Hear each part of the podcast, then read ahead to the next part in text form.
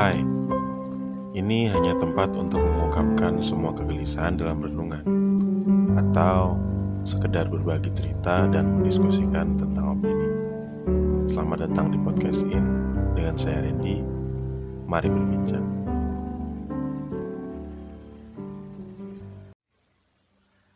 Relationship. Lagi-lagi relationship ya. Gue masih pengen ngobrol soal relationship. Masih di Podcast In Monolog Podcast episode 13. Halo buat kalian yang baru mulai dengar podcast saya, semoga relate terus bisa jadi referensi kalian berpikir. Ya, nggak bisa dipungkiri kita selalu berharap apa yang kita dapat, apa yang kita punya dalam hidup ini, nggak cuma dalam relationship ya, bahkan di semua hal. Pengennya kita dapat yang sempurna, pengen dapat yang bagus, yang sesuai dengan keinginan kita. Dan kita sering pengen sesuatu hal yang instan, yang dari sononya udah perfect. Ya, tapi bukan kayak gitu cara kerjanya, bro. Gue bilang sesuatu yang kita pengen dan kita anggap baik, belum tentu itu adalah hal yang benar-benar baik buat kita. Ya, pasti Tuhan lebih tahu apa yang baik buat kita. Jadi, sudah seberapa bersyukurkah kita sama apa yang kita punya? Oke, lanjut ngobrol soal relationship ini. Kalian semua pasti pernah ngalamin ketika kita dihadapkan dengan case harus memilih di antara beberapa pilihan. Mana yang bakal kita pilih jadi partner relationship kita. Dan mungkin banyak yang akhirnya ambil aman. Ambil aman itu dalam artian kita jalani aja semua dulu. Kita gak pilih di awal, biar kita tahu mana yang sesuai dengan kita. Ya, harapan kita sih bisa dapet dia yang terbaik, tapi realitanya malah jadi bubar semua. Kalian pasti mungkin pernah dengar atau bahkan kalian pernah ngalamin. Kalau saya sih pernah ngalamin. Ya, selamat kalian baru aja kecewa dengan ekspektasi kalian dan dapat bonus, dapat titel fuckboy. Katanya anak-anak zaman sekarang kan fuckboy gitu. Tapi ini nggak buat cowok aja ya, ada juga dong titel fuckgirl buat cewek.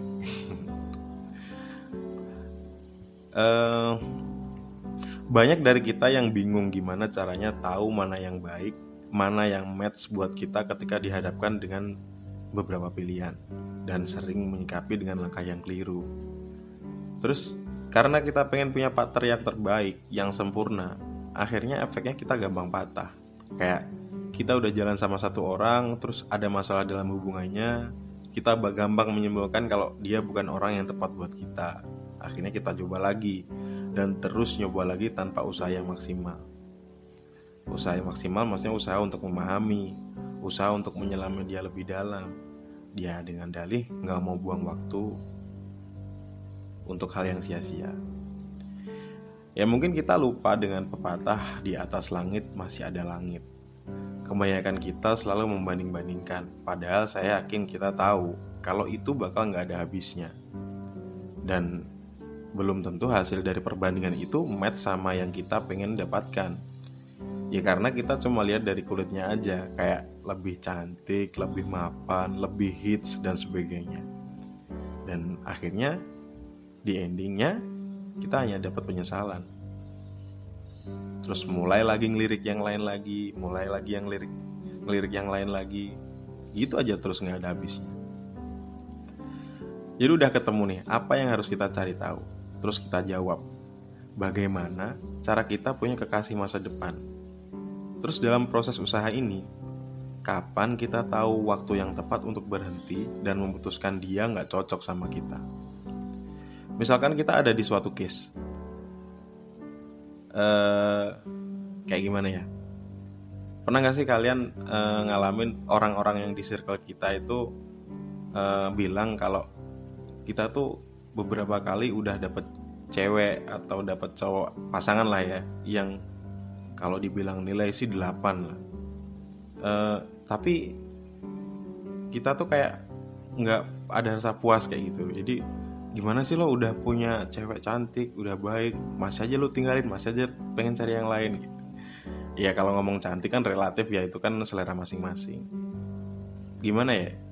Ya karena pas itu di otak kita mikir Aku pengen yang cantik, yang putih, yang pinter, baik, sabar, pengertian, dan kita berharap itu udah dari sononya dia udah bawa sifat-sifat yang luar biasa kayak gitu. Ya pasti ketawa sih sekarang kalau misalkan kalian pernah ngalamin atau pernah lihat case kayak gitu. Terus kita mikir soal pemikiran seperti itu waktu dulu. Ya konsep mikir yang salah kaprah sih menurut saya, tapi ya udahlah ya, semua orang berproses, belajar dan berkembang. Semua orang pasti punya kekurangan dan kelebihan sendiri. Nggak ada ceritanya seorang terlahir sebagai perfect person. Percayalah, itu hanya ada di dongeng. Jadi kita benahi mindset kita dulu. Pasangan masa depan yang kita gambarkan dengan seseorang yang perfect adalah hasil dari proses dari kita sama-sama belajar tentang relationship, belajar tentang karakter kepribadian masing-masing. Ya, karena hubungan kita harus bertumbuh menjadi hubungan yang semakin baik, yang biasa kita sebut hubungan dewasa, dan sama-sama belajar tentang relationship. Fase demi fase juga gak mudah, selalu ada dinamika-dinamika yang muncul dalam proses ini. Masalah-masalah pasti akan muncul satu persatu untuk diselesaikan juga. Pemikiran kebanyakan orang dalam satu case permasalahan cenderung terfokus di masalahnya. Efeknya adalah kita jadi gampang menyerah dengan usaha yang belum maksimal, atau kadang udah menyerah sebelum berusaha. Padahal yang harus kita biasakan, kita fokus ke solusinya biar masalah ini terpecahkan, dan kita dapat pelajaran untuk koreksi relationship kita. Rasa bosan juga gak bakal tinggalan. Ini adalah momen yang pasti muncul. Dan gimana sikap kita? Ya emang selalu bertahan lebih sulit daripada waktu yang kita memulai. Jadi menurut saya kalau kita pengen punya pasangan yang ideal versi kita, ya kita harus menyelami lebih dalam gimana tentang dia, gimana soal relationship yang kita bangun. Dan ketika kita emang fokus sama menciptakan relationship yang perfect menurut versi kita ya tentunya, ya kita harus terus belajar bareng, saling ngerti satu sama lain. Jadi rasa bosan juga bukan hal yang sulit kita lalui dengan baik. Terus gimana Ren, kalau usaha kita ini nggak ada kemajuan? Kapan kita memutuskan untuk berhenti? Jadi selalu saya bilang kalau cinta hanya satu aspek dalam ngejalanin relationship. Logika juga harus dipakai. Ketika kita rasa hubungan ini gak kunjung bisa kita pahami, gak juga bikin kita nyaman, kadang malah menjadikan kita jadi orang lain, atau bahkan malah menjadi hubungan yang toksik. Ya kita sendiri yang tahu kapan harus berhenti. Tapi dengan catatan ini benar-benar pemikiran yang objektif ya, dan sudah kita pertimbangkan semua sisi baik dan buruknya. Dan satu lagi saya tambahin, ini pemikiran dari sudut pandang yang lain. Ketika memang dia bukan buat kita, bukan orang yang tepat buat kita jadikan partner relationship ini, bakal ada aja case yang bikin kita berhenti. Dan itu terjadi gitu aja, tanpa kita sadari. Coba kalian flashback aja case relationship yang pernah kita alami mungkin. Gimana dulu kita menggebu-gebu bertahan, tapi akhirnya ya kita di sini sekarang dengerin podcast ini buat belajar bikin relationship kita ke depan jadi lebih baik. Ya ajaib emang alur hidup kalau menurut saya. Poin dari obrolan yang sedikit panjang dan lebar tadi adalah pasangan masa depan nggak ada yang tahu-tahu ada di hadapan kita. Pasangan masa depan adalah hasil dari usaha kita sama dia buat sama-sama belajar tentang gimana relationship kita jadi tambah baik, bisa semakin saling paham satu sama lain. Terus untuk mendapatkan kita sampai di fase itu, ya emang butuh effort lebih, tapi tentunya nggak serta-merta kita random ngejalaninnya. Logika juga harus terlibat agar kita bisa belajar dari case-case yang udah dilalui. Dan juga kita bisa tahu relationship ini harus tetap diperjuangin atau kita harus berhenti. Buat saya sakit hati atau waktu yang kita habiskan adalah konsekuensi yang harus dibayar untuk sebuah hasil yang sesuai.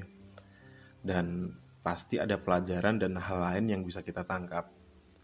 Kata orang, usaha kan gak bakal nyianati hasil kan.